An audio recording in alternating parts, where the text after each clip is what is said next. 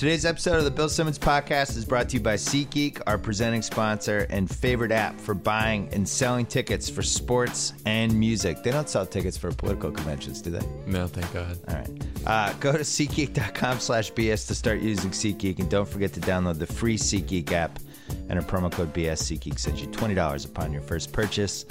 Today's episode is also brought to you by SimpliSafe. No better way to protect your home. SimpliSafe has no long-term contracts and the best 24/7 protection possible for just $15 a month. Not bad. Uh, visit simplysafebuild.com to get my 10% off discount. Last but not least, go to theringer.com to sign up for our new newsletter that launches on Monday. Don't forget to subscribe to The Ringer's Channel 33 podcast feed for podcasts from Andrew Greenwald, Juliet Litman, Chris Ryan, and more. And we're off.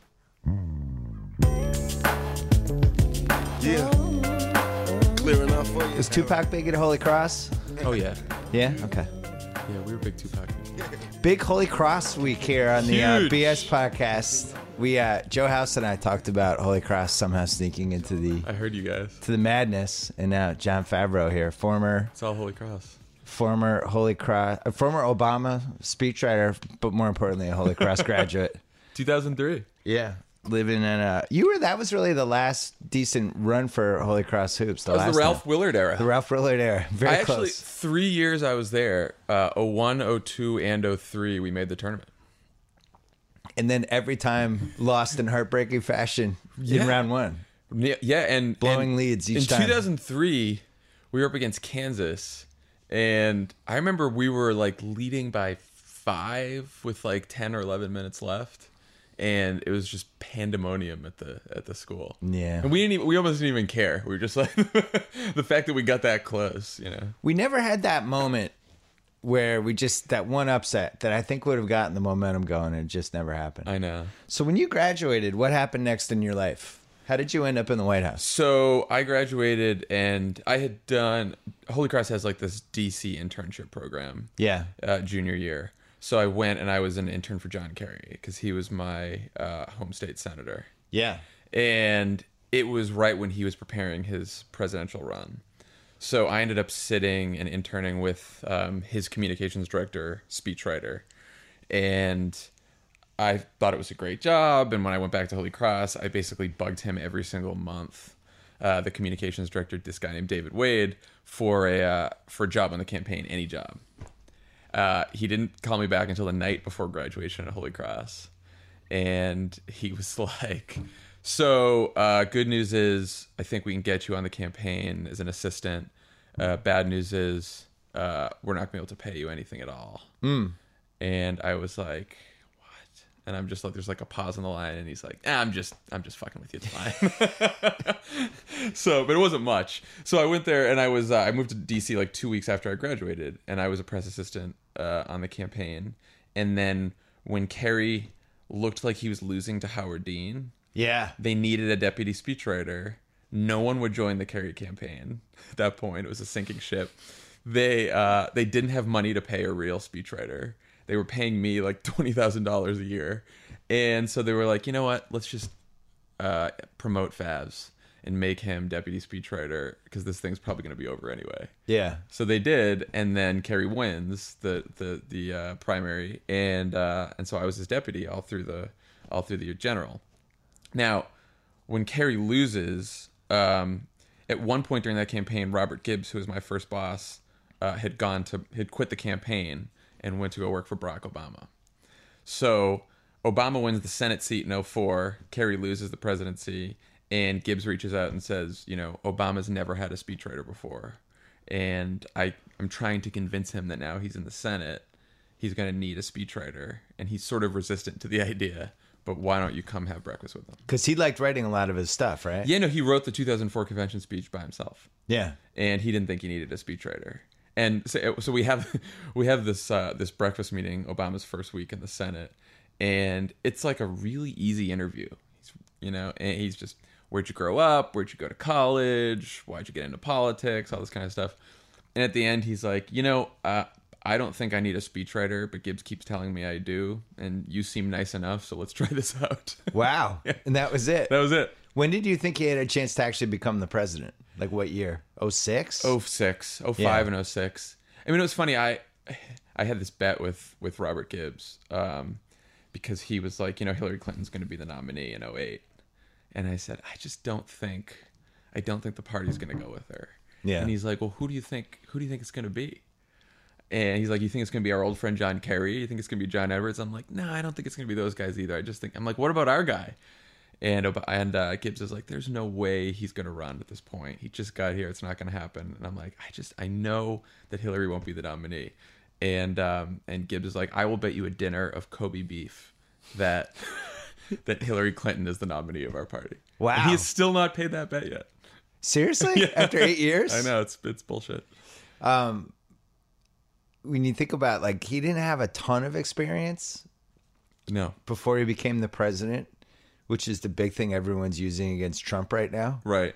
Not that there's not a million different things to use against, but I mean, in the history of politics, there's a lot of people who didn't have a ton of experience that Yeah. kind of snuck into the White House. When when you were when he got, actually got in, and when I when I interviewed him for GQ and he talked about that first year, you think you know what you're doing, but um, do you remember feeling overwhelmed those first six months?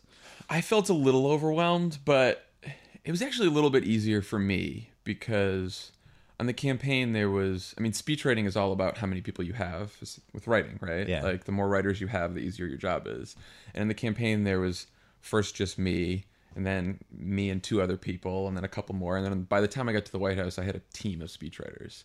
And so the workload wasn't as bad as it was in the campaign. So you're like kind of uh, sprucing up other people's first drafts and I was like doing more sometimes? editing. Yeah. yeah. Um, so that part was better.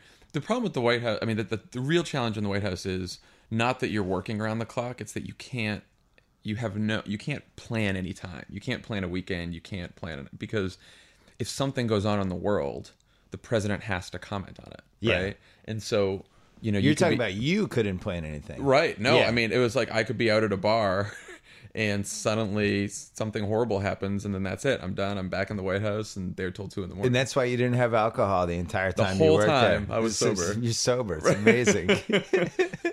um, yeah, no, I mean, it was. It, when I remember walking into the White House when we all got there that first week, and there was a moment where Obama invited sort of all the communications press, speechwriting staff who had mostly been on the campaign into the Oval.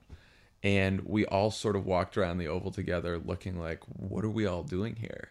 And it wasn't like we're here with the President of the United States. It's like we're here with Barack Yeah. Obama, who we've known for the last couple of years, and who just, how did we all get here? What the hell is going on? Did you see when when did you notice people just changing the way they acted around him? Not the inner circle people, but just in general people. Fairly quickly once he was elected. It what didn't happen before. No, I think in the camp because he's just such a like laid back person. Yeah. Right? I mean, the whole like the kind of aura of celebrity that grew around him Yeah. was invisible to most of us during the campaign because we were working so hard. Oh yeah, you're in it. So it's like you didn't have time to sit there and step back and think, you know, what's going on? He's he's the most one of the most famous people in the world right now because you were just trying to get through day to day. Yeah. So there was almost never a moment, and that was pretty much true through the White House. There was almost never a moment where you could step back, step back and appreciate or sort of sit in awe at all the things that were going on. You were on my radar pretty quickly because I was like the youngest successful Holy Cross person. I was, in that list they have with like Clarence Thomas. I was, gonna like say, the last year. It's it's, it's you, Clarence Thomas, and Chris Matthews. It was nobody crew. after me, so I kind of was like, "This is great." I'm like the I'm like the young blood, and then all of a sudden you popped in. I'm like, "What the hell?" oh three. Now I feel like a dinosaur. Um, but you stayed there how long? Five years. Uh, yeah, I stayed in the White House five years. So I left in March of 2013. When you when you're in the campaign, like right now, like Yeah. trying to get elected, and he's giving speech after speech after speech after speech. Like, how many are you writing a day? So you write a stump speech, which is the speech that the candidate delivers at almost every event. But then He does he he ad libs a little bit off that, right? So Yeah. it's not the exact same every time. ad libs off of it, and usually what you do something called a topper or Yeah. an insert, so that you have the candidate respond to the news of the day, yeah, and then just goes into the stump. right. Um, and hits his like little touch points for what the campaign's about. Exactly. Yeah, yeah. And then there are policy speeches. So if he's rolling out his healthcare plan or rolling out a foreign policy plan, then you've got to do those speeches. So that happens. So if you're Trump, do you have a speech like today's the speech? I, I sound like a racist. Let's write that one. I think he's got that one memorized. he ad-libs it. yeah, he's got.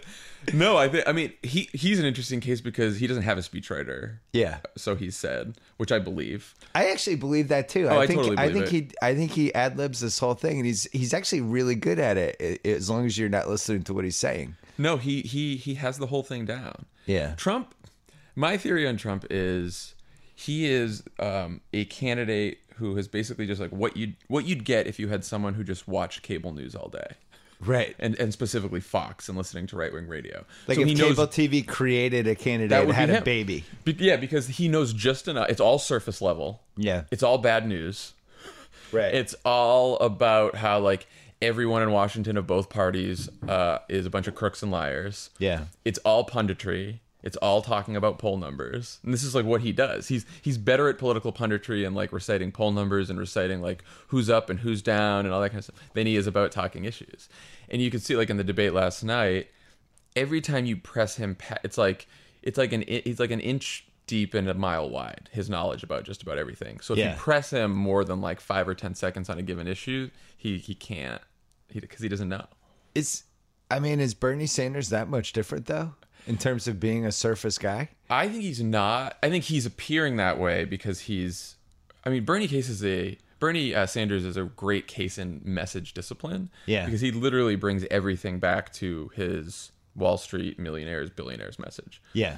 The reason I think he actually probably knows more is someone who's been in the Senate that long knows all the details of all these issues. It would be impossible not to. Yeah, it's almost one of the problems of being in the Senate or being in Washington that long is that you're so in the weeds on so many different policy issues that when you go out and speak publicly, like you start speaking in acronyms and you get really boring and all that. So it's actually a credit to Sanders that he's able to distill a very, you know, powerful message, even though he has probably been like passing bills with all kinds of acronyms all these years. You wrote a good piece, I think a week or two weeks ago about Hillary Clinton. Yeah.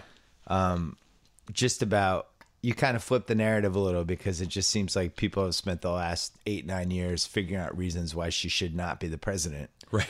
and this whole other narrative has come out. And the way she's judged is interesting. You know like my wife my wife will, my wife hates the way she dresses. And she can't get past it. And it brings it and every time she gives a speech it's like oh my god oh gee and it's just people just nitpick nitpick nitpick because she's been in our lives since 1990 what one Yeah. the first time, and it's just people are, just seem tired of her. Well, it's I sort of came around to that because I was one of those people. Obviously, I was Yeah. on the Obama campaign, and I had only seen Hillary. You guys were a- trying to beat her. we were trying to beat her, and it and primary campaigns, as we're seeing now, in some ways become even more intense than a general election because. In a general election, you're fighting over issues because you have such different views. In a primary campaign, you're trying to stand out and win based on personalities and leadership style. So it, it becomes more personal and nasty. And uh, that was certainly the case with Obama and Clinton in 08. Yeah. But we sort of, we all saw her as horribly calculating and would do anything for political reasons and stuff like that. And the more I got to know her and the more I watched her, you realize like when some, she is sort of cautious in the way she speaks, right?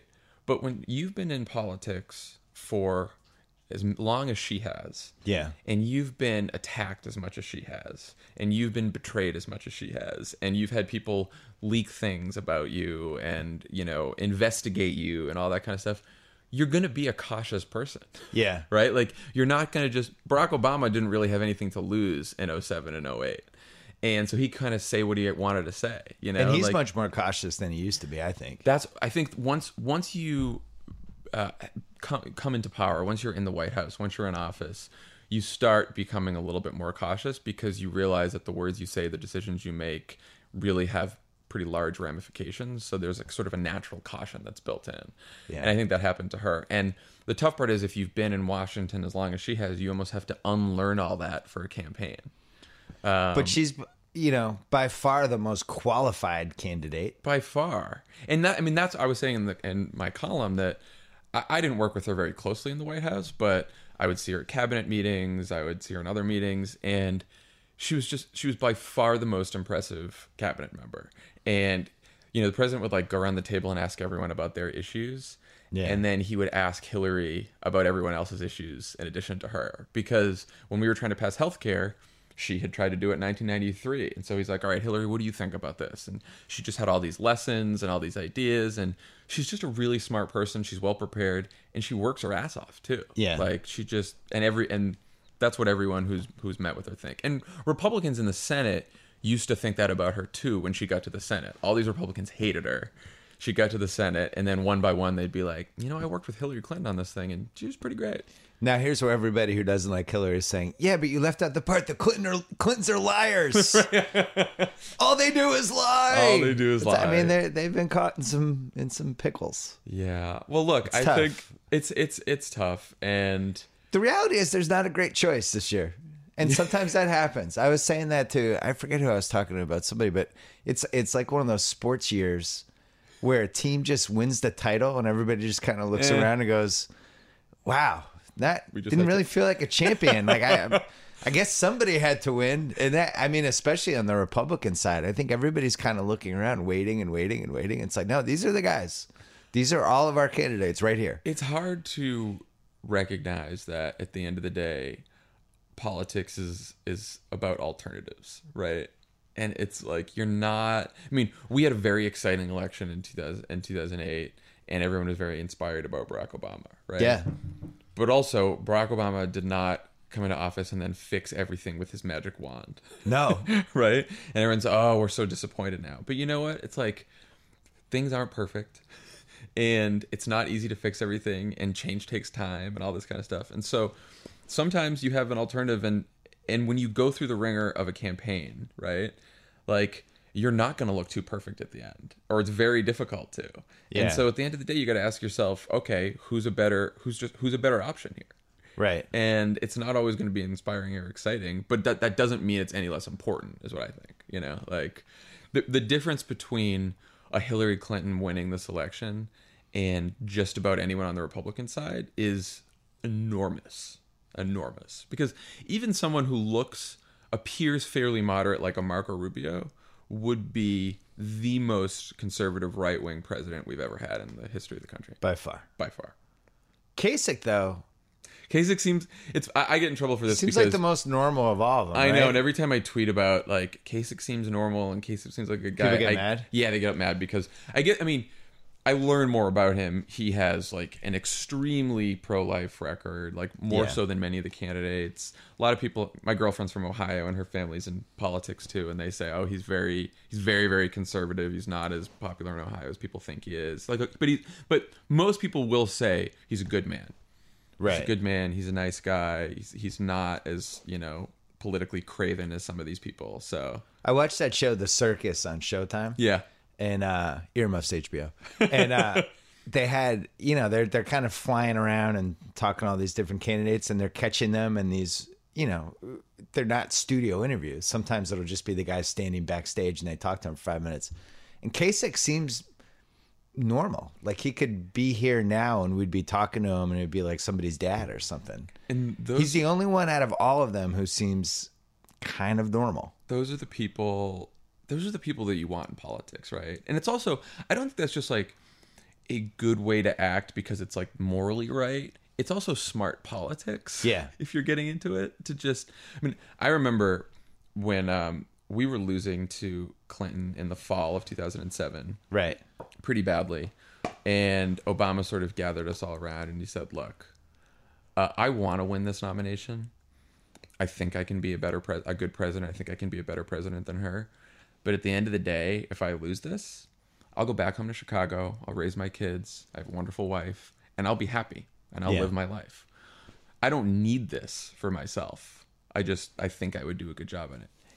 And because he had that attitude, he was willing to be himself and say whatever he came to his mind and all that kind of stuff. And I think that's why he won Yeah. you know and i think when you get so wrapped up in worrying about every single thing you say and how it's going to be perceived then that's when you get in trouble because that's when you start looking phony That's the Rubio problem. that's the Ru- that is that is who marco rubio is And, Rubio, I, is there a normal person in there, or is he just he's No so knows. inside his own head? He, he looks know. like one of those people who has been planning a run for presidency for decades and has laid every single piece in place and is constantly nervous that what he's saying is going to be perceived the wrong way or he's going to piss off this constituency or that or not get this Trump vote. You know, I mean, it's you, you can see the anxiety when he's on stage at the debate that like the wheels are turning in his mind and he's just not sure what he's supposed to say next. I don't know. I'm not positive what the debates are supposed to accomplish because it's a totally unnatural interaction. And somebody like Trump, who's a performer, Yes. he's such a better performer than anyone else who's on stage, and he's just blowing everyone away in these debates until they finally started coming back at him. But Well, those Trump- first couple ones, he was just being a bully, and it worked. Trump has realized what most candidates, including uh, my old boss Barack Obama, never realized, which is that they are complete performances. These debates, Yeah. right. I mean, Obama was terrible in debates um, for a long time. He got better during the primary the more he did them, and then he was. Why was he terrible? He was because he He's just thought- overthinking it? He thought they were on the level. Yeah. And he told us that. He goes, I thought that we you'd get up there and you'd debate issues with other people. And it's and it's pro wrestling. And it's pro wrestling. You're grabbing the mic and you're yelling at Stephanie McMahon and right you're and you the have- crowd going. and the way you have to the way that you're taught to answer a question in a debate is soundbite first main message and then you sort of go backwards right so it's not like you'd answer a real question where you'd build a, you'd build a logical argument from beginning to end Yeah. which is what obama does he's a professor lawyer right uh, in a debate you just you just yell scream you ignore the questions it's it's wwf That's why Marco. That's why you're losing. it's like your opener. That's I mean- why Ted Cruz is a liar. Okay, here's my point on that. But that's that's like Trump the pundit again too, right? Yeah. Like his best moments of debate in his debate in the debates are when he just says what everyone on cable's been saying anyway. Like you're at the end of the stage, Jeb, because you suck. That, and that's one of the few defensible things about what Trump's done these last few months is it, the debates are ludicrous anyway. They are pro wrestling, and everybody kind of danced around it. And Trump was the first one who was like, "This is pro wrestling. Right, I'm just I'm going to just gonna start go insulting everyone, and that's and that's how you win this." yeah. and it the his messages are basically like just these big black and white headline this that this you're a liar you're a jerk you're losing Low energy. you low energy and he just and it's really tough like poor jeb bush he just he didn't know what to do Jeb, well, Jeb is just he looked like a candidate from another era, you know. And Yeah. someone had written this too, but he like the last time he had campaigned was you know a decade ago maybe. And so he'd been out of politics for so long that he didn't realize how much it had changed. And so he still thought that people were having debates like they they used to back in the day. And he he was so not prepared for what trump was. No. Uh we're gonna call dan pfeiffer your old yes. your old buddy uh we're gonna take a break to talk about our buddies at betterment if you're danny ainge celtics gm the best way to invest in your future is, is trading two rapidly declining future Hall of Famers to a team with a crippling cap situation and no young talent. And In exchange, you receive multiple unprotected first round draft picks. That is investing in your future. For everyone else, the best way to invest for your future is Betterment. It's the automated investing service that provides personalized advice based on your financial goals, then builds and automatically manages a customized portfolio for each goal. Save yourself time and money and do it for a fraction of the cost of traditional investment services. Here's how easy it is to invest with Betterment. Link your bank account or roll over your 401 or IRA, and you're ready to roll. Betterment, already managing billions of dollars for over 100,000 customers. You could be next. Get up to six months of free automated investing and more information when you go to betterment.com slash BS. Betterment, investing made better. All right, we're calling Dan. Um, so if you had to, if you had to bet who's going to win the election right now, you'd bet Hillary. i'd bet hillary I think I would too. I'd bet I, I at this point because it's Hillary and probably Trump or Cruz. I think it's a I think, Trump or Cruz? we are It's down to Trump. Yes, the most hated man in Washington versus one of the most hated men in America. It's unbelievable. That's are we a- sure Trump's not going to win? Uh, I, I feel pretty good now. There was a couple months where I was a little worried, but his approval ratings in the last couple, like, it's sort of hit a critical mass at this point. How bad he is, and I think he's his approval ratings nationally are dropping pretty fast. All right. But I don't take. I don't think we should take him lightly. I mean, I'm not. I've I'm never not been in that. lightly. I've never been in that camp. Is Dan on? Yes. Hey, Bill. Hey, you're on with uh, me and Favs. Hey, Pfeiffer. Perfect. Uh, we were just wondering if if Trump could actually win. What is your take? He can win. Yeah. I mean, once you're on the ballot, anything can happen. And I would say he's probably, uh, if it comes down to Trump and Cruz, Trump is more likely to win than Cruz is. I actually would agree with that. Me too. I think Cruz is unwinnable. Yeah.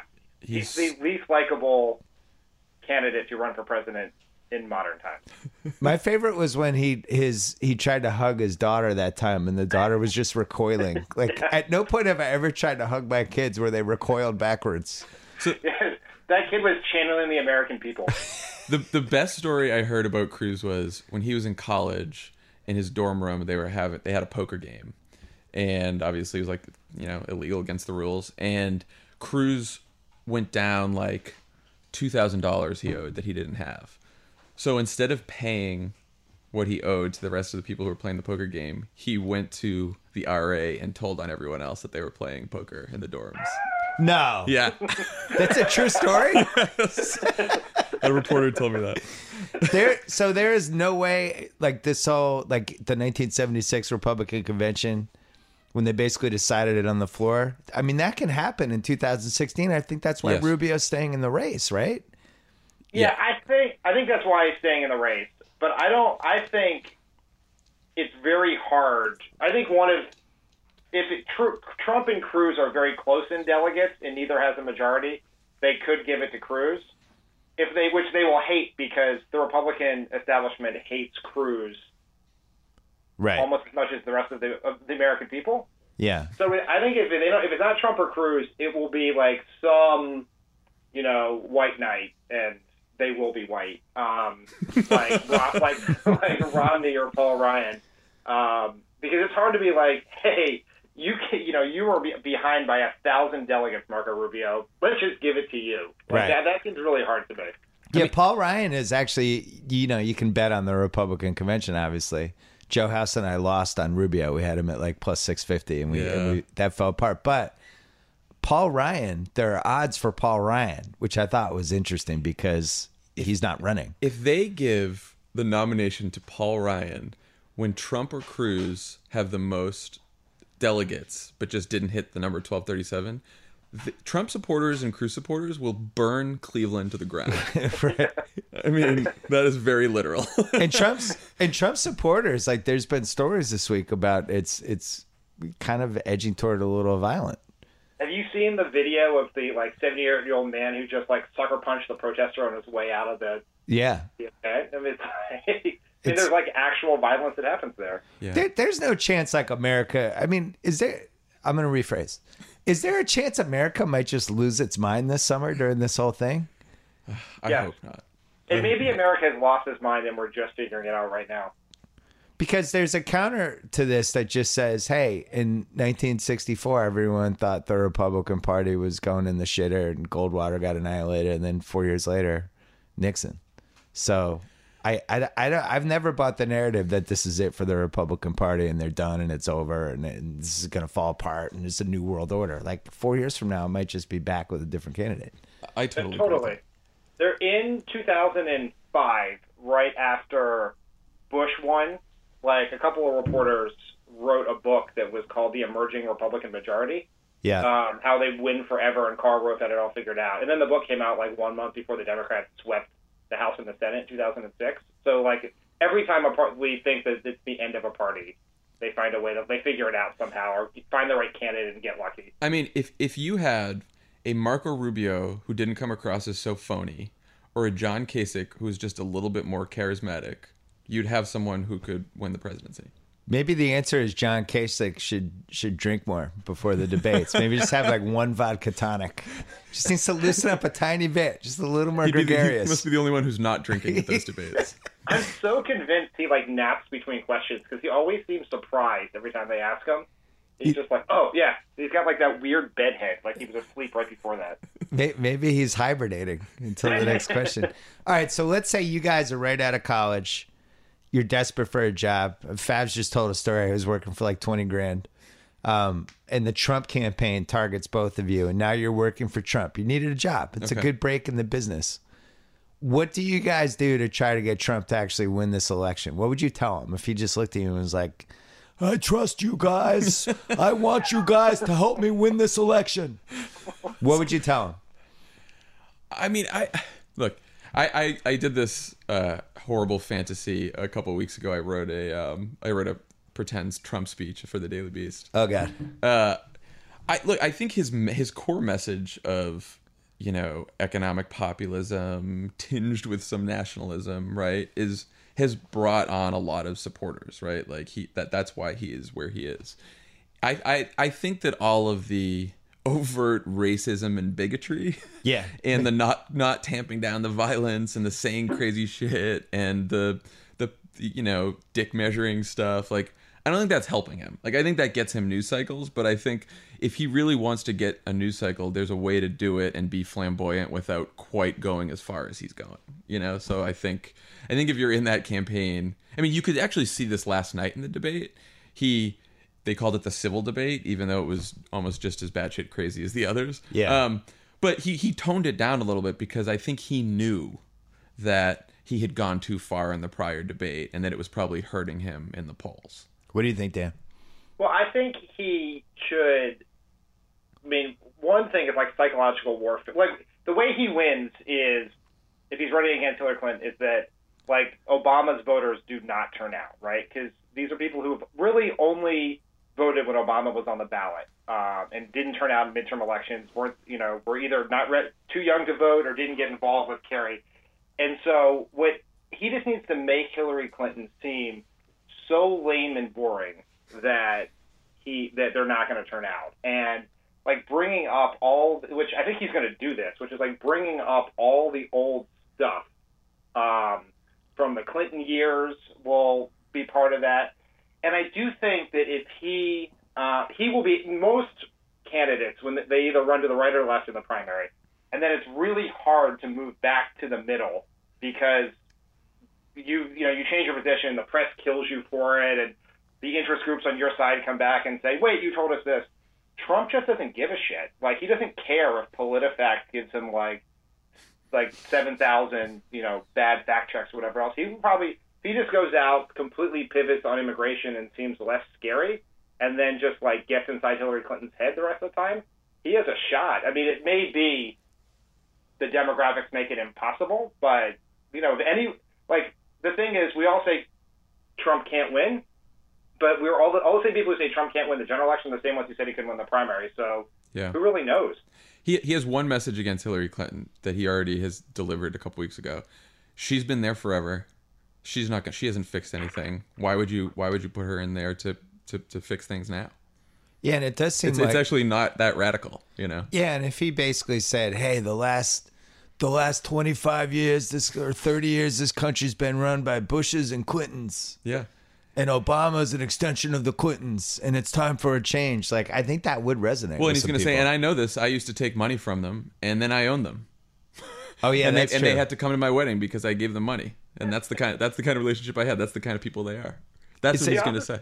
Yeah. He also does this like really devious thing where he's just like makes these accusations of implication where he's like, and I'll be the one who beat Hillary Clinton. If she can run, I mean, I don't even know, given all the illegal stuff she did. She may not even be eligible. Who knows? Oh yeah, Right. It's like, Yeah. it's so good. Well, he already has this set up too because uh, he's going to say that if nothing comes of this email investigation, well, Obama's Justice Department protected her. Otherwise, she would have been indicted and in jail. Yeah. That's going to be that's that's going to be the when Hillary wins the presidency, the new way to delegitimize her as president, just like they delegitimized Obama. It's interesting that this was the direct this was the election where everybody thought, "Oh, we've figured out with advanced metrics and all this stuff. We know who's going to win every primary. We know who's Yeah. we know who has a chance, we know who doesn't." And then 2016 comes along and throws that completely out of whack. Like 538 was saying Trump had no chance and it was going to his support was going to fall apart as people kept dropping out. The opposite happened. Everybody thought uh, Clinton had Michigan locked up. It was a 99% chance. Sanders wins. Yeah. Eh, My thing is like I don't even know if you can apply math to 2016. Just throw it out. It's it's too crazy. It this is like the equivalent of if you just found like five guys on a playground and threw them in the NBA and they beat the Golden State Warriors. Like it makes no sense, right? like, like we all think we're like such experts and like we look at data and we have these complicated messaging and communication and social media strategies.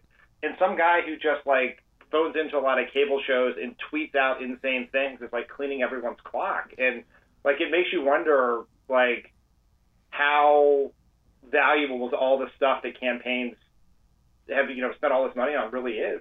But doesn't it doesn't it make sense after the fact, Dan? Too, it's like no one could predict it, but now that it's happened, you look and you're like, oh, how did we miss this? Of course, Trump does well, Yeah. right? Yeah. Like in this country, in this media environment. Yeah, Like, but I just thought I, I thought some of the things he said were so horrible that that would be it. You know, you think like when the bridge thing happened to Chris Christie, everybody was like, "That's it. He can't win the election now. That's that's too big of a scandal." And Trump's done like twenty things like that, or said twenty things like that that had the same kind of impact, and nobody it just bounces But on you know, people. I was think about that. I imagine if imagine if Trump was in Christie's posi- position on Bridgegate, Trump would have come out and been like, "Yeah, yeah, we had all kinds of corruption. That's how I that's how I do things as governor. That's how I make money. Like we just had to get stuff done. Who cares?" right. I'm sorry. I'll take accountability for that. Yeah, yeah. Those people had to wait on the bridge. They couldn't get to school. I don't care. Whatever. What would you guys tell? I mean, Sanders is still in this. yeah. You're working for Sanders. What would be the tactics for that for trying to win the uh, the nomination? Oh man, this is a tough. This is a tough one because he's he's in it, but the math at this point is almost making it impossible. Like you Yeah. get to a point with the delegates where, like, for Sanders to get the nomination, I don't know what percentage of the delegates would he have to win from here on out. Like a hundred. like it's it's like seventy percent, I think. I mean, he's basically not mathematically eliminated, but he's like one game away from being mathematically eliminated. I mean, the best thing for Sanders to do is like if he, you know, I mean, one option would be to drop out and endorse Hillary Clinton, but it seems unlikely he's going to do that. Is just keep winning as many delegates as possible, and even if you're not going to win and get the nomination, uh, you know, he will at least, you know, can carry, you know, his message and you know, try to drive the policy agenda. And I don't know, maybe he gets lucky and something, you know, happens. But he's basically mathematically eliminated. But what he's done is like pretty impressive, given that he's a guy who's basically run in Vermont a couple times and that's it. And he's taken Hillary Clinton not to the wire, but you know, made her work for it a lot more than she, you know, you would anyone would have thought. Is there a scenario where she doesn't get the delegates either? Doesn't. I don't think so. No. Yeah, it seems like she's getting them. She's getting Yeah. them. So It's- he's it's just all- he's kind of hanging around and waiting for another Clinton scandal to come out of nowhere, basically. Yeah, I think so. Yeah. Clinton kind of did that to Obama. Like we got to a point where in 08 where we basically had the delegates and there's no way she could have caught us, and she just kind of hung around for another six weeks, you know, with the, thinking that like something would happen and maybe she'd get a last shot at it and just kind of played out the string. It's the greatest six weeks of our lives. life. we thought at one more it was like some point in april we woke up thinking like we are going to spend the rest of our lives running against hillary clinton in this primary and nothing is ever going to change this is this is now purgatory I remember that. It, it was like interminably long where people were like, she should drop out now. No, really, she should drop out. No, it's time. You should drop out. Isn't it weird that you ended up working with her, though? yeah it was bizarre. Super bizarre weird. Yeah. that was one when he when he selected her as secretary of state it was one of the more surprising moments i like i i, I couldn't believe it but then it Yeah, made I- sense you know? Yeah. I thought someone was bullshitting me. Me too. like we were in the transition and like these crappy offices in downtown DC, and we're like trying to find an interior secretary, the undersecretary for this, and like a reporter calls and says, "We, we're, you know, we hear that, Hil- that Obama's considering uh, Hillary to be Secretary of State." And I was like, "Well, I'll check that out, but that can't possibly be Right. true." You know, and you know, so, I mean, it, it was like it was. It seemed insane at the time, but it ended up being, in addition to the fact that she was a great Secretary of State, so it was the right decision for that. It was a like our lives were very different that she was working with us instead of on the outside with everyday people going, "Is Hillary Clinton going to primary Barack Obama in 2012? You know, is she going to challenge him?" Like that would have been a political nightmare. And everyone thinks she was a very good Secretary of State, right? Nobody. Yeah, is there a counter argument to that? No, there were no there were no like secret battles in the White House or resentment or anything like that. It it was it's all real. People And, liked her. and it seems like Obama has genuinely enjoyed working with her for the most part. Yeah, Yeah, he definitely got. They got close. Like the sec- you spend a lot of time with Secretary of State because they travel with you around the world. So like when we you know we go on these like ten day, two week foreign trips, she's there every day on the plane with us sometimes, and so you just spend a lot of time. And they had a Secretary of State has like a weekly one on one meeting, and I think there's no doubt that it was a little tense at first. You know, they kind of like were figuring the whole thing out. 'Cause, you know, like you go through a campaign like that and you build up a lot of like anger and competitiveness. But after a while, they, you know, he was very, um, like, like super appreciative of her and very like nostalgic when she left in 20, in early 2013. I mean, they're both they're both policy wonks, and they both view the game of politics as bullshit. Yeah. right? Like it's and and in that way they're both different than Bill Clinton. Like Bill Clinton sort of loves politics. He Yeah. loves the game. He's in it. He's fine. And Obama and Hillary both sort of have this ironic detachment from it and and think that it's silly and sort of feel like you have to play it to get your agenda passed. And I feel like they bonded over that a little bit. How many times during those first four years with Obama did he be like, "Come outside, let's talk. I'm gonna have a cig in the rose garden. come, come outside with me and let's talk about this." Never seen it. Never seen it. never- Are you, never everyone's saw sworn to secrecy. he claimed he hasn't smoked for like the last four or five years. I think that's right. Yeah, I believe that. I'm amazed that his wife let him smoke because it does seem like she wears a lot of the pants in the family. I, I don't think there was any letting. Yeah. so he's sneaking around. Yeah. yeah. In in eight years of working for the guy, I never saw him smoke once. That's the Which thing. didn't mean he didn't do it, but I never Right. saw it. That's the thing. Like with that, when people, especially as we head to the the home stretch here, of the Obama presidency, and nobody is going to really talk about the first lady transition. Oh yeah. Um, but there's a, you know, it's not a good chance, but it's not out of the question that we're going to go from Michelle Obama to Melania. Who, who Trump was on Howard Stern talking about the incredible size of her bowel movements. There's an actual conversation with them on Howard Stern. You can't believe how big these are. And uh, Coming soon, America 2017. yeah. But Michelle was like, "What does she do? Where does she go? What happens to her?" She did. That, I asked Obama, "Does she, does she do a daytime talk show? Like, I can see anything with her."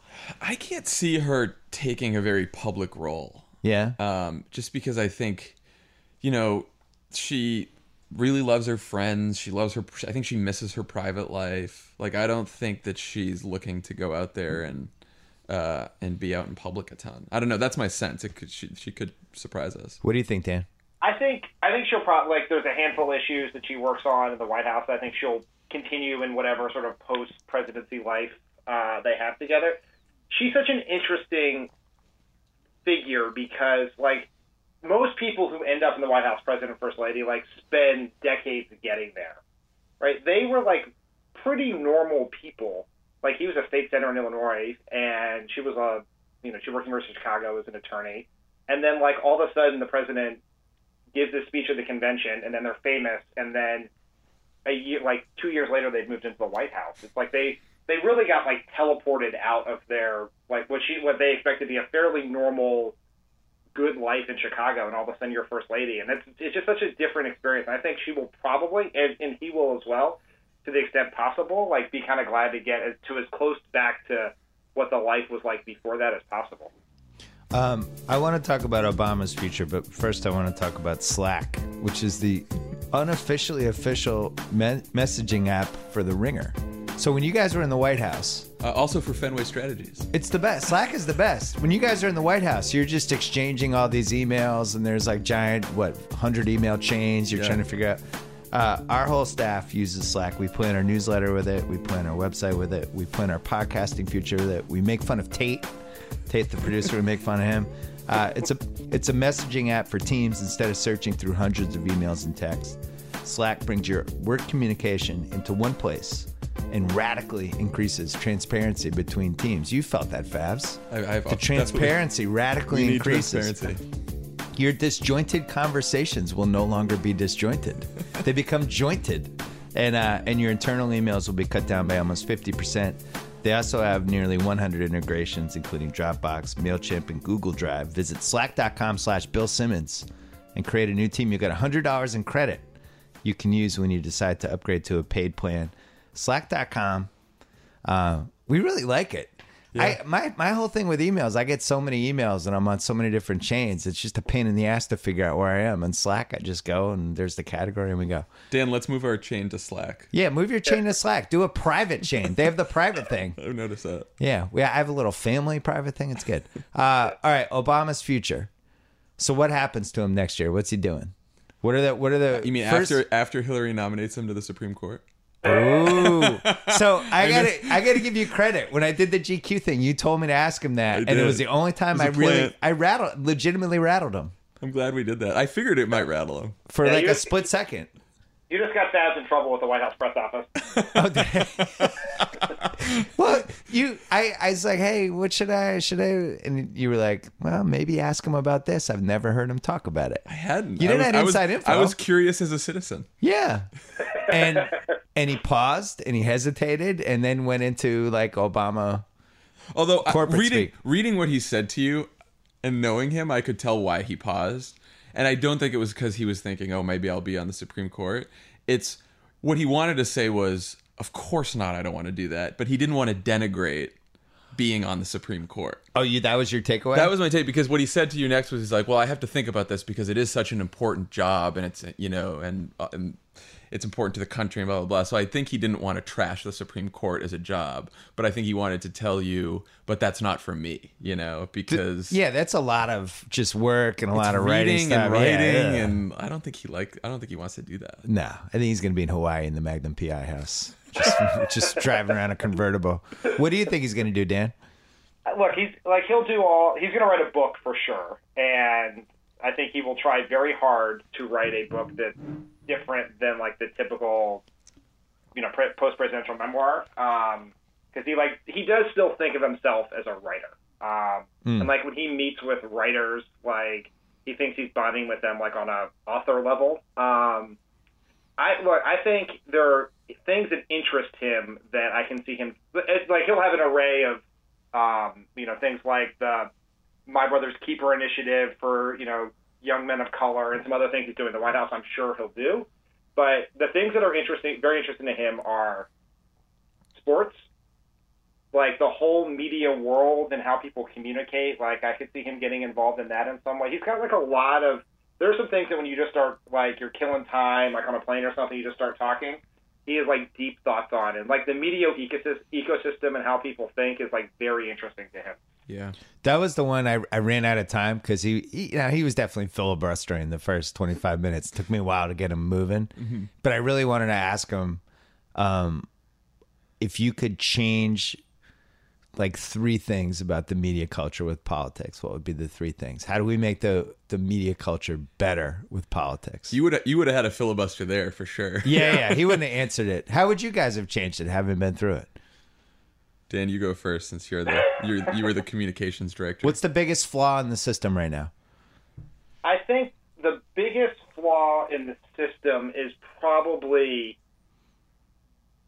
we confuse reporting and analysis now because because of Twitter, right? So everyone is an analyst always, and they're and that's somewhat dangerous. As a, there's not a place where people can go to get a lot of like just straight reporting. Yeah. And so it's like it used to be pre-Twitter, right? There was this very fine line where you were, you know, you were either the reporter or the columnist, or you were the, or if you were like the big-time political reporter, you got to write an analysis column on Sunday. And so there, right now, it's just like all the people who would just be writing a story about what politician A said today are also providing analysis and don't necessarily always have like the background and perspective to do that. And that confuses, I think, it makes it very hard for people to just like find out what actually happened today, that day, as opposed to like what it means for the horse race and the poll numbers and all of that. That's basically what's happened in sports. Yes. I, there's no delineation now between somebody reporting something or somebody that thinks something might happen. You know, and I, I've done it too. I'm like, hey, I'm hearing this. I'm not reporting it. It's just, hey, this is scuttlebutt that's floating around. I my personal take is I think the decision with LeBron James was like the seminal moment for sports reporting. So that was the first time people were just throwing shit out. Right. Hey, I'm here in the Knicks. And we're like, oh, and then it'd be like four hours on ESPN, people talking about that. When do you think that happened in politics? It was somewhere during the Obama presidency, but I'm not sure where. I think it was, was when during the reporters camp- got on Twitter. Yeah. So you think it was like 09 probably? Like, so it was after the campaign because Then- Twitter didn't take off till 09. Dan, don't you think it was when Politico started in 2008? Well, politi- Politico was well. There, Politico definitely changed, like brought sort of like this ESPN mentality to sports, where they're going to cover the game, not the substance. And Yeah. most press probably covered the game too much, and, and but they wrap themselves in this like glory of the fourth estate of we cover substance and we're going to educate the people. And Politico was kind of like f that. There's some audience of people who care just about the sport of politics, and we're going to really dig into that. And but I think once you got to Twitter, like for a regular reporter at the Washington Post and New York Times, they, there was an editor who was like who would de- delineate whether something was analysis or had to meet some set of threshold before you could report it. And on Twitter, it's just people can just throw it out there all the time. And it took a. I don't even think pre- the press has really caught up to this. That like what you say on Twitter is probably more important than what you actually say in the paper. But the paper has all these like controls in place to keep you from doing, you know, crazy things or analysis you're not qualified for.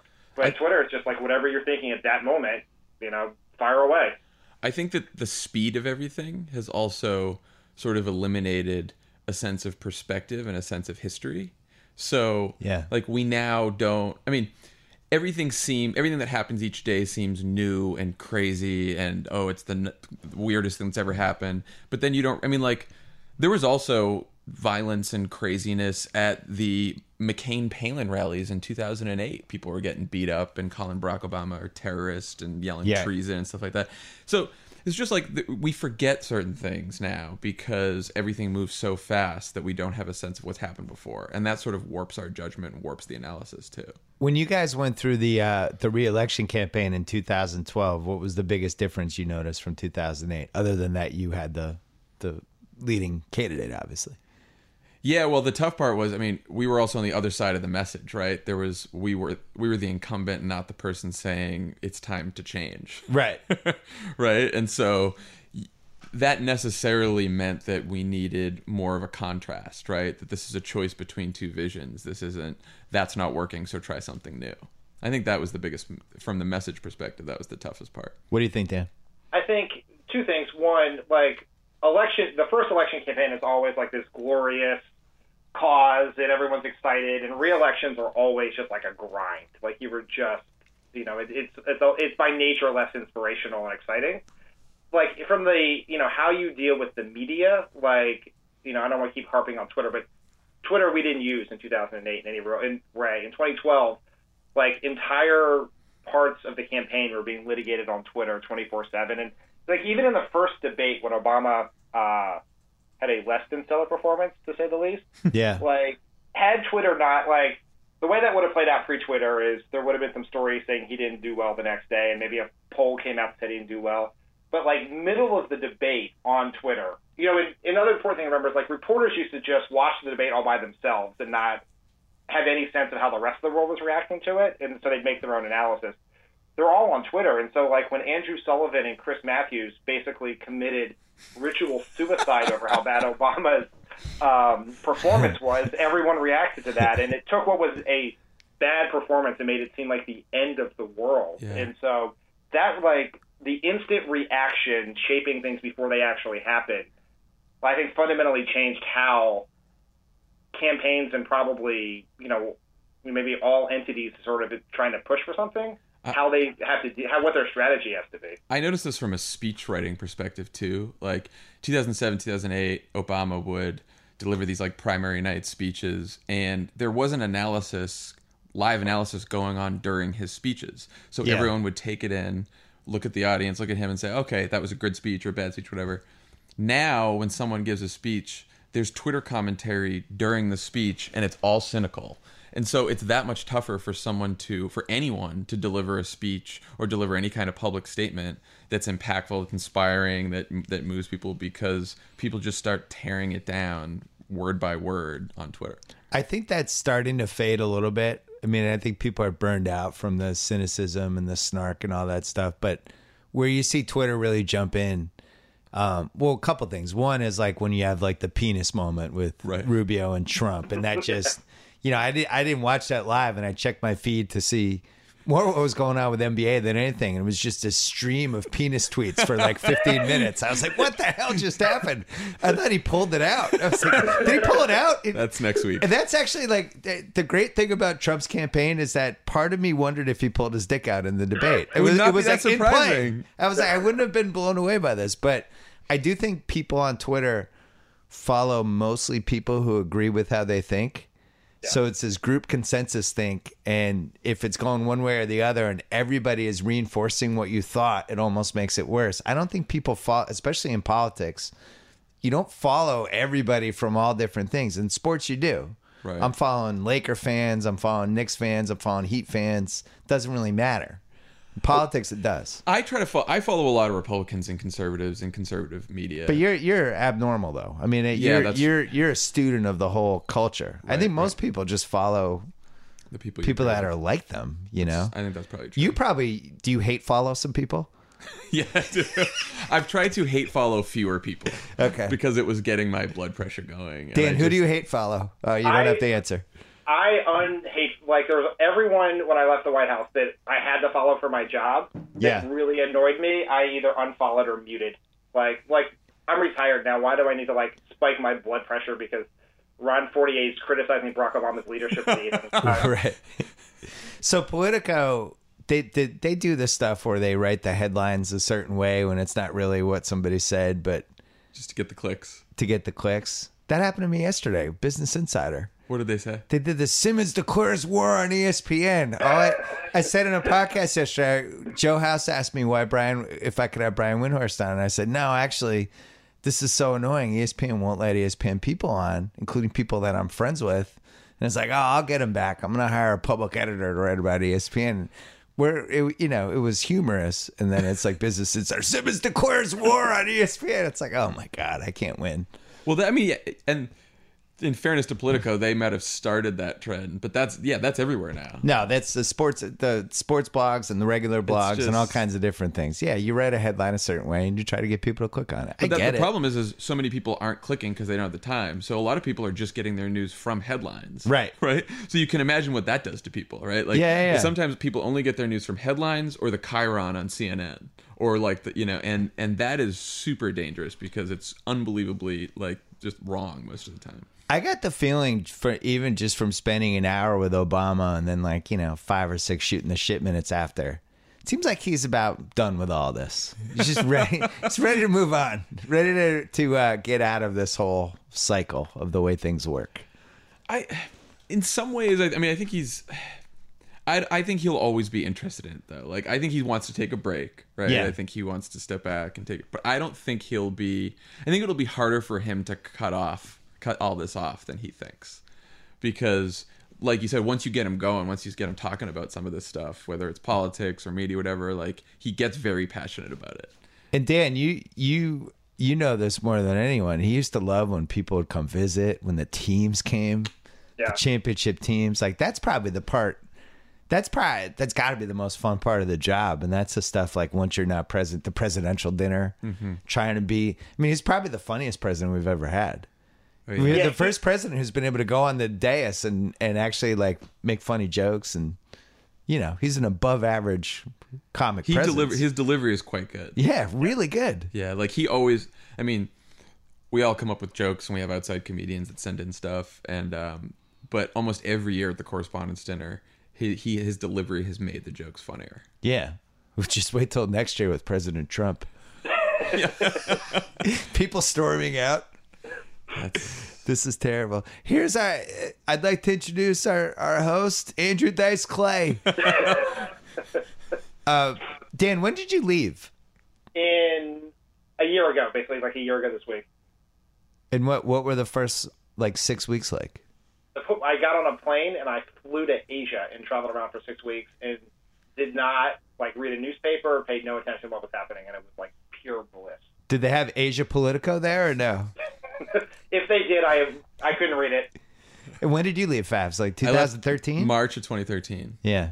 and we I, I, I left and and Tommy Vietor and I started our our business right away in Ben Schwerin, Right. Fenway Strategies. Yeah. And, Uh, you mo- and you eventually moved here. and then I moved here about a year later. Yeah, the the year living in Washington where I wasn't working in the White House was that was when it was a signal. It's time to get out of here. Well, you guys were kind of, for lack of a better word, local celebrities. Like people would write about you, and you'd be at a bar, and Not always, might- in a, not always in a good way. not always in a good way. There was, there was you. You were covered to some degree because you were like the young kind of people in Obama's cabinet. Yeah, which is a very Washington thing, right? It's like at some point. I mean, I I, I love my time in D.C. I was there for ten years, but uh, except for the couple years I spent in Chicago. But when I left, it it was time to leave because it's a very small city. It's It like feels- Boston. It feels like high school. It's very small and very gossipy, and Very- everyone knows what everyone else's business is. yeah, it's like it's but it's like if Boston was a company town, yeah, right? If everyone worked in the same industry. yeah. Uh, and that's what Washington is. So you can only you can only handle that for so long. Where'd you guys live in Washington? Uh, I was at 16th and R, so that was like between Logan and Dupont circles. But that was pre-Uber, though. Uh, last couple years, yeah, Uber. Uber could have been bad for both of you guys. Uber's like, ah, I'll have one more. I'm not driving. we could walk a lot of places. That's what Yeah, we walked to all the the thing. bars. It's a walking city. So it sounds like you miss it, but you don't miss it. I don't miss it.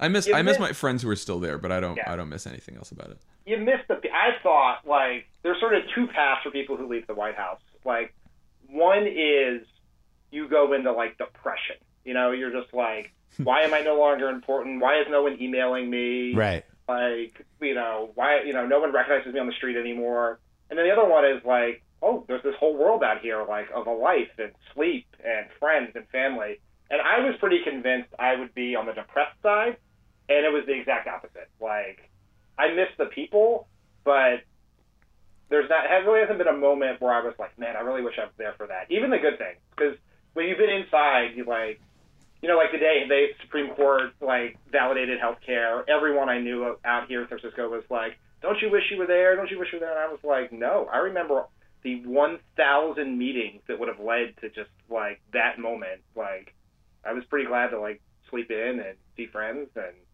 Yeah. you know, like it's a great experience, when you come to a moment when you're like, the key is to leave like one day before you're burned out, right?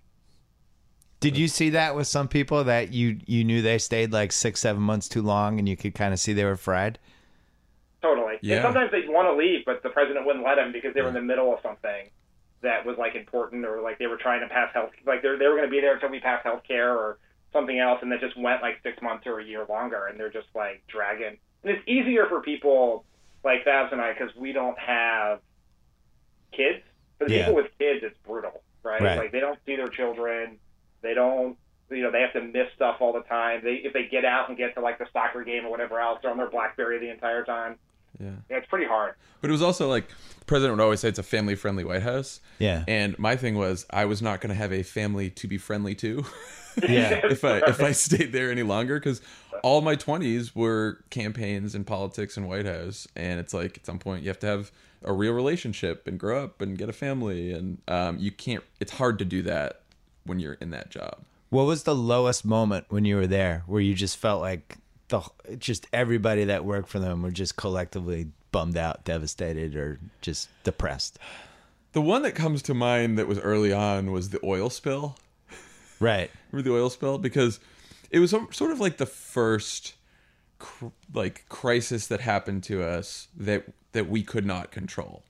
You know, and like the president had you know every engineer and scientist all over the world trying to fix this thing and couldn't.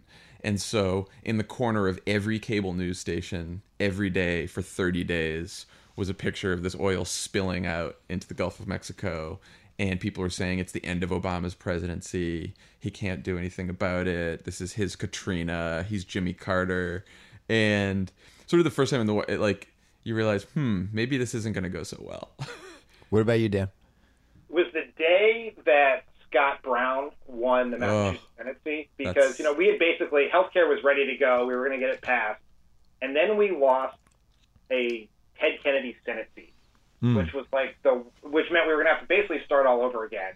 And like I remember, like we all sort of like sheepishly walked into the Oval Office the day afterwards, and you know the president was clearly displeased because like basically he had fought so hard to get health care, and then like we if a Democrat can win the Massachusetts Senate seat, like what are we doing, right?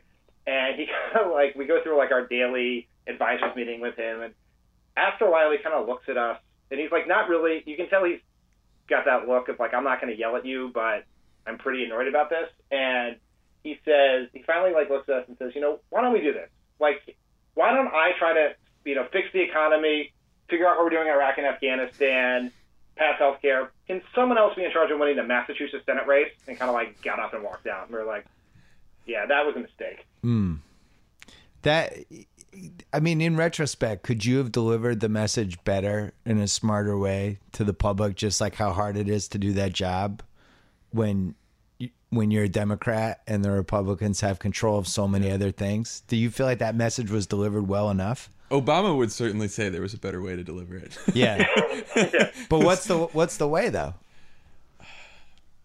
Because you don't want to sound like you're whining the whole time, right? So there's got to be some balance between, "Hey, man, I'm doing the best I can," versus, uh, "I can't get anything yeah, done." Yeah, because well, this is why it's so hard. It's like you can complain about the opposition, but then it sounds like you're complaining about the opposition. right, And they sort of knew that. That was their strategy, right? They're like, if we deny him any bipartisan cooperation whatsoever, then all of his promises that brought him to office about being bipartisan will look phony. right, And that's all we have to do. We just have to keep saying no. Right. There's no question. Like we could have our message, or just forget on healthcare and things like that. Our message could have been like tighter, and we could have been more disciplined about it. And there were certainly more clever ways to deliver it in a more targeted way to like get through the you know White House press corps filter and all of that. But sometimes like it's not like the bigger thing is not like he- not your communication strategy. It's the fact that there's like 10% unemployment in the country. Like we don't have there's not some secret plan to make people feel better about that. But like we, you know, it's interesting that like we like the Obama's time in the White House like dovetails with you know as media and the internet and everything is changing in this dramatic way. And like you know, we try to stay at that curve as much as possible. Sometimes we're ahead of it. Sometimes you fall behind, and like you. You, you know the, all the the old ways of doing things just are the sudden inoperative and you didn't really sort of get it like when he started running for president like the iPhone didn't exist. Facebook was barely around. Like, as you point out, Twitter's not around. And so you look at where, like, how people, you know, how journalism is and how the people learn information now compared to when he started. Like, it's been, it's probably like the greatest period of change since like the telegraph or something. I totally agree, and I and I said this to him. I think people are going to remember him as the social media president, not him, but just that was the presidency when in 2008, as you said, no iPad, barely Twitter, Yep. no Instagram, Facebook was for kids. Adults really weren't using it that much yet. No Snapchat, all this stuff, and now we're a techno we're the technology society, and it all happened during his presidency. I mean, I think Dan realized when he was communications director that at some point the traditional media filters are broken. They've broken down. They're Yeah. covering analysis and all that kind of stuff. And so you just try to find ways to go around them, right? Whether it's Facebook or Twitter or any of these other interviews that the president has done. And you know, like maybe we could have done that earlier in the presidency, but I don't even know if they existed that then. right? yeah, it was that's the problem. 09, So you just couldn't do it. But I mean, if you look at Trump's candidacy now, the the networks and the media can say all they want about Trump, but Trump has however many millions of followers on Twitter and Facebook, and he just communicates directly with them that way. yeah, You know, and I think future presidents and future candidates are going to use are going to go around the media to communicate directly to voters. Yeah, like Facebook's pushing their their Facebook Live so hard right now. What would stop one of these candidates from just doing a Facebook Live interaction with whatever? And this the is a traditional totally press different and the press will go nuts. oh, it'll go crazy. Yeah. but it'd actually be a really smart move. Yeah. Be a good move for Rubio because he he could uh he could make the camera grainy. You won't see how sweaty he is, how much water he needs. All right, um, we got to wrap up. So give me um give me prediction. So we it sounds like you guys think Trump versus Clinton is we're headed toward that unless something crazy happens on the floor of the Republican convention. I, I I will say Trump versus Clinton. Uh, I'd, I'd be sh- more sure of that after Tuesday because I think if Trump wins Florida on Tuesday, then I think it's very hard. To It's a take. wrap. I think it's a wrap. What do you think, Dan? I think that's right. I think that we'll. I think the most likely scenario is Trump. I think it's by far the most likely scenario. And if he loses Florida, Ohio, or both, the chances of like a House of Cards style contested convention will go way up. Mm-hmm. I think Clinton wins, obviously, and I think we. I think it comes down to the convention, and I don't. I don't think we know. I could see somebody who's not running right now win. I would vote for that over Trump winning. I mean, just like for, as a prediction. The White Knight. It might not even be a white knight. It just might be somebody dressed like a knight. But I just think it's. I think we're gonna go to that convention, and I think it's gonna be one of the craziest. I don't know. I, I, I it'll be all time. Stay away from Cleveland in July. Have you have you watched like the uh it would be a really good documentary actually, the the 76 one. I've seen some clips recently, but I it was haven't cordial, but it wasn't cordial, and then it got nasty, but then it was kind of cordial near the end, and and you know finally they settled on Ford. But Well, the one it's going to look more like could be '68 in Chicago, the Democratic convention, which Yeah. sort of erupted into violence. yeah, that wasn't great. That was I- that would be our worst case scenario. That's bad. But that's that's the way these people are at these rallies right now. That's what I'm more scared of. All right, you can follow uh, Jon at uh, Jon Favs J O N F A V S at Twitter, and uh, Dan Pfeiffer. That's your whole name on Twitter, right? Yep. Okay. Thanks to Betterment, it's the best way to invest for your future. Save yourself time and money and do it for a fraction of the cost of traditional investment services. Betterment is already managing billions of dollars for over 100,000 customers. You could be next. Get up to six months of free automated investing and more information when you go to betterment.com slash BS. Thanks to Slack. We all like Slack. Uh, thanks to HBO Now. You don't need cable or satellite to watch HBO anymore. Download the HBO Now app and start your free one month trial today. And uh, go to theringer.com to sign up for our new newsletter that launches on Monday. Oh, thanks to SeatGeek, our presenting sponsor. Uh, did you guys sign up for our newsletter yet? No, Go to Absolutely. I'm theringer.com. Sign that. up for the newsletter. Yeah, on Yes. Monday. Signed up. Yeah. Oh, you signed up? That's nice of you guys. Um, this was fun. this is really fun. We've never Thanks done we've never done two in the studio, but then the third on the phone. I thought it actually worked pretty well. We're great. Yeah. All right. Thank you guys. We about this bitch. Anytime y'all want to see me again, rewind this track right here, close your eyes, and picture me rolling.